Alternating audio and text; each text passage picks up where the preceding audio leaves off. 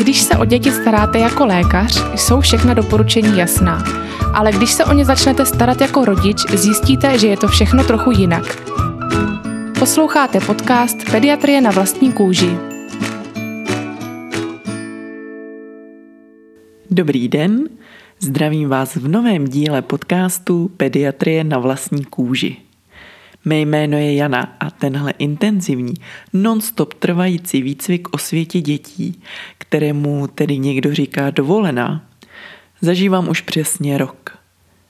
S Bětkou a Domčou se známe z dětské kliniky, ale mým domovským pracovištěm je novorozenecké oddělení v porodnici.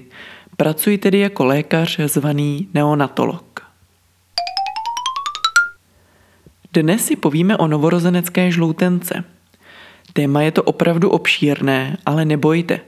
Nebudu zde vyjmenovávat všechny skupiny a podskupiny, ale ráda bych se zaměřila na tu nejčastější klasickou novorozeneckou žloutenku a budu zde hovořit o donošených zdravých dětech. A co to tedy znamená, když se mé dítě pár dní po porodu začne vybarvovat do Maggie Simpsonové? Sami si můžete všimnout, že pár dní po porodu začíná dětem žloutnout nejenom kůže, ale i oční bělmo. Je to v pořádku a toto zbarvení může přetrvat až několik týdnů. Typicky začínají děti žloutnout od zhora dolů a odžloutávat naopak od nožiček směrem k hlavě. Někdy se maminky v porodnici při slově žloutenka leknou a představí si tu známější žloutenku, tu infekční, které se říká nemoc špinavých rukou a je způsobena viry. Tak o téhle řeč opravdu nebude. Začneme příspěvkem z webu emimino.cz. Uživatel Lidumil píše Ahojte mamky, Nevíte, co je příčinou novorozenecké žlutenky? Je to dáno rozdílnou skupinou krve u matky a dítěte? Naše první malá ji měla dost vysokou, leželi jsme dva týdny v porodnici, teď čekáme druhé my, tak pátrám, jestli je velká pravděpodobnost, že ji bude mít taky. A uživatel Anonym odpovídá. Prý je to tím, že nemají vyvinutý imunitní systém. Přijdou z čistého bříška do špinavého světa a mají to období, kdy je ještě miminko u vás v bříšku, mají jeho červené krvinky trochu jinou strukturu než ty naše dospělé a k tomu jich má ještě daleko více. Když se pak dítě narodí, začnou se jeho miminkovské krvinky nahrazovat těmi dospěláckými. To znamená, že ty jeho se rozpadají a uvolňuje se z nich krevní barvivo hemoglobín. Teď přeskočím komplikované biochemické procesy, kdy je tato látka v těle postupně přeměňována až na bilirubín, tedy tu látku, díky které miminka zežloutnou. Správně se uvolněný bilirubín dostává krví do jater, která ho zpracují a žlučí se dostává do střeva, následně je vyloučen se stolicí. Je ale dobré říct, že játra miminka ještě nefungují tak efektivně a nestíhají odbavovat vyšší nabídku bilirubínu. Takže si to schrneme. Novorozenci po porodu žloutnou kvůli rozpadu svého typu krvinek, které již nepotřebují, ale jejich játra ještě nejsou natolik aktivní, aby stíhali zpracovávat takové množství uvolněného bilirubínu. Taky si můžete všimnout, že ačkoliv miminko první noci proplakalo, tak potom, co zežloutlo, je najednou nápadně klidnější a hodnější a k tomu, aby se přisálo, ho musíte skoro přemlouvat. Ano, děti s novorozeneckou žloutenkou jsou spavější, což lze krásně využít k našemu odpočinku, ale ono je to přejde.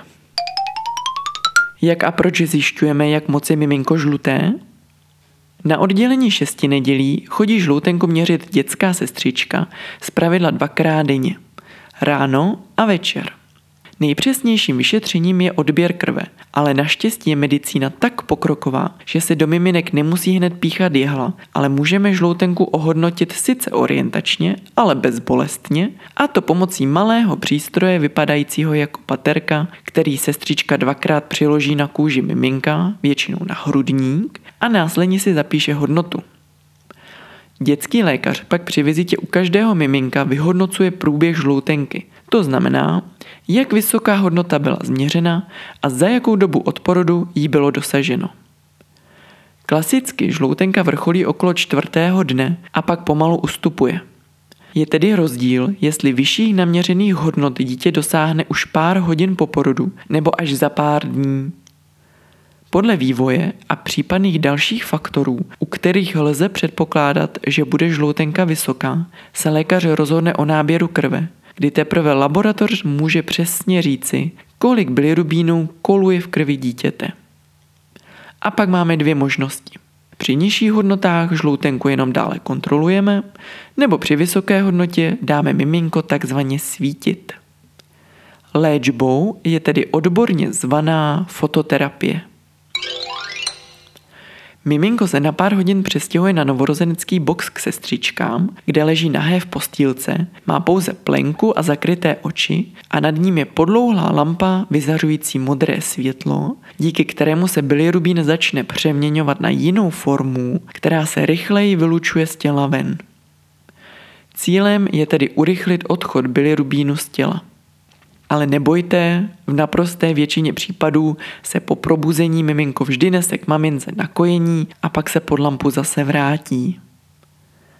Ráda bych zdůraznila, že klasickou novorozeneckou žloutenku opravdu neléčíme žádnými léky a dětem nepodáváme ani fenobarbital, ani černé uhlí, jak jsem se dočetla na webových stránkách jedné laktační poradkyně. Zmíněná poradkyně dále uvádí, že žloutenku bychom léčit vůbec neměli, protože je pro dítě prospěšná. Ano, bilirubínu se přisuzují antioxidační účinky, ale nikdy nemůžeme nechat vystoupat hladinu bilirubínu až do toxických výšin, kde již hrozí poškození mozku. Tomuto stavu se říká kern icterus a dlouhodobými následky jsou poruchy sluchu a opožděný psychomotorický vývoj, což znamená trvalé postižení dítěte. Naštěstí se díky zavedenému systému péče tento stav vyskytuje velmi ojediněle.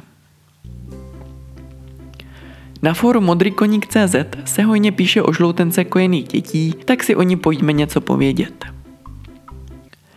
Pamatujete, jak jsem se zmiňovala o játrech miminka? V nich se totiž vyskytuje enzym důležitý při zpracování bilirubínu. Aktivita tohoto enzymu je u plodu ve třetím trimestru pouze 1% a své plné aktivity dosahuje až 14 dní po porodu. V mateřském mléce některých žen se vyskytuje látka, která tento enzym dokáže stlumit a tím pádem prodlužuje zvýšené hladiny bilirubínu v krvi miminka, které tak může být žluté i tři měsíce. Ničemu to nevadí, hladiny bilirubínu nedosahují toxických hodnot a není tak ohroženo zdraví dítěte. Maminky na fóru diskutovaly o přerušení kojení. Já osobně bych to nedělala. Náš koláček byl takhle žlutý opravdu ty tři měsíce a kromě spousty fotek žlutého dítěte to nezanechalo žádné stopy. Co se týká krmení miminka, pravděpodobně na oddělení uslyšíte, že když bude hezky jíst, žloutenka rychleji zmizí. Figl spočívá v tom, že čím víc miminko jí, tím více mu tvoří stolice, do které se dostává bilirubín a tak je z těla vyloučen. Výhodou při fototerapii je fakt, že po osvícení se bilirubín změní na látku, která dokáže odcházet i močí.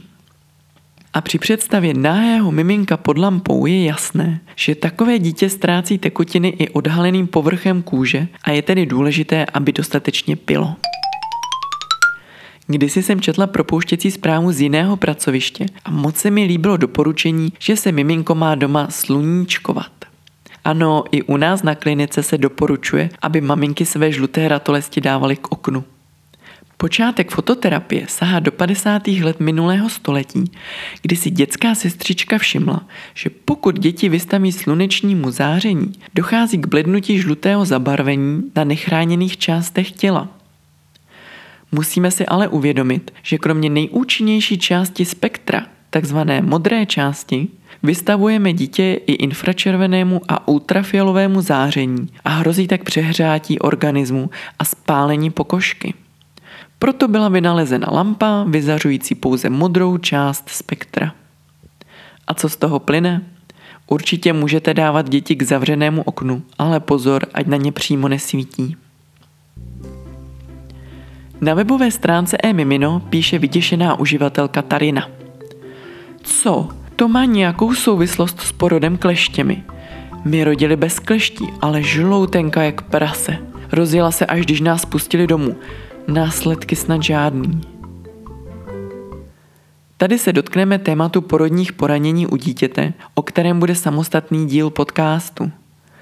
Pokud se miminku pomáhalo na svět buď kleštěmi nebo vakuum extraktorem, což si můžete představit jako takový zvon s potlakem, je možné, že bude mít na hlavě poměrně velkou modřinu, což není nic jiného než vylitá krev.